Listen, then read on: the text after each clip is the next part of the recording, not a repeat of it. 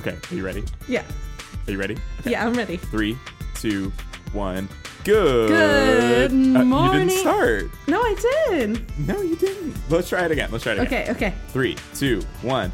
Good, Good morning, Joust. Heads. Uh, Good I'm Buddy of. House Duquesne, And I'm Alice of House White. and we have just witnessed the championship match of this month's Joust tournament. And wow, what a championship match it was. Sir Avatra coming from nowhere, stepping up to fill the shoes of Sir Ignatius, the the most decorated knight of a generation, and absolutely crushing it. Yeah, uh, she walks away with the victory today against Sir Sayif, the apparent favorite of the Emperor, and uh, leading up to this, one of the most dangerous competitors in the tournament.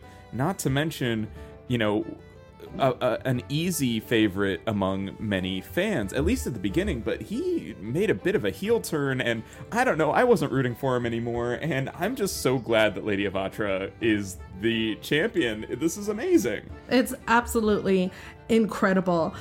I this really was a joust for the history books of the 20 years that we've been doing this anniversary tournament. We have never seen anything like this. We have seen squires have to step in for their knight, but we have never had one step in so late in the game to take the entire thing. Sir Avatra has really made Hysperen proud today.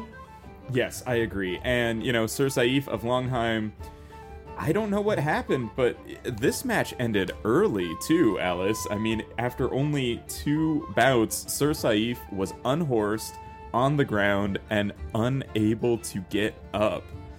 Which immediately, of course, ended the match, thus crowning Sir Avatra the champion. And I, I don't know, her her salute to the crowd and to the Imperial couple after the match was was a sight to behold. Yes, there were tears streaming down her face, absolute pure joy in her eyes, and uh, a little controversy.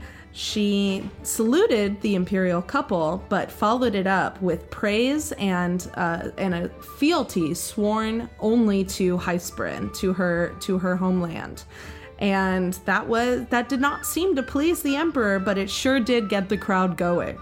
Yeah, uh, immediately the entire stadium erupted in cheers, cheers of Longheim and Montebispo and Bolcino, and the entire crowd in unison started to, I, I don't know how to say it, party. They started to celebrate. That's Uh, right, And they, they did. streamed out of the stadium into the streets. Now, we know the Emperor did, of course, say that uh, parties and festivals were banned for the month. Um, but this party just could not be stopped. In fact, it is still going. The sun Yeah. is rising, and there are still hundreds, if not thousands, of people still in the streets lifting their cups and raising their voices in praise of Sir Avatra. We can see them right outside the window of the of the studio here, and I, I it's it's really something to behold. So let's wrap this up and tell everybody what they can expect tonight at the award ceremony here at the stadium.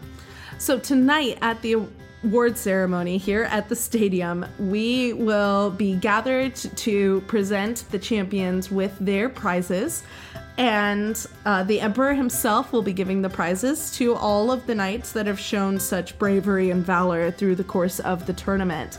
And uh, we will be giving you the uh, the play-by-play when we come back first thing tomorrow morning. So I guess let's go out there and uh, join everybody. Yes, we'll uh, we'll see you all out there, uh, joust heads, and you know, party on. And until tomorrow, may all your lances strike true.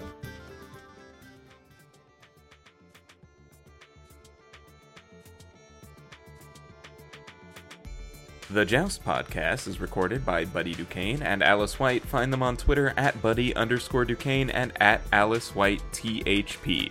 For those happy places, another show they do that you should check out. Hey, Joust heads. There's only two days left of this show. On March 1st, we're going to do a wrap up episode where we talk about our process, some of the pitfalls, some of the strengths and weaknesses of the storytelling format, and we want to hear from you. If you have feelings about this show, positive, negative, constructive, whatever they may be, we want to hear them. Please send them along to us on Twitter at the Joust Pod, and we'll be sure to read your messages on that episode. All of the music in this episode came from Kevin MacLeod. We get all of that off of his website, incompetech.com. We use this music under a Creative Commons 4.0 attribution license, which simply asks that we say thank you to Kevin at the end of each episode. So here it is. Thank you, Kevin, for that and this, our theme music, Crunk Knight, which is one of my favorites by him. To everyone out there who has joined us on this journey, thank you for listening, and may all your lances strike true.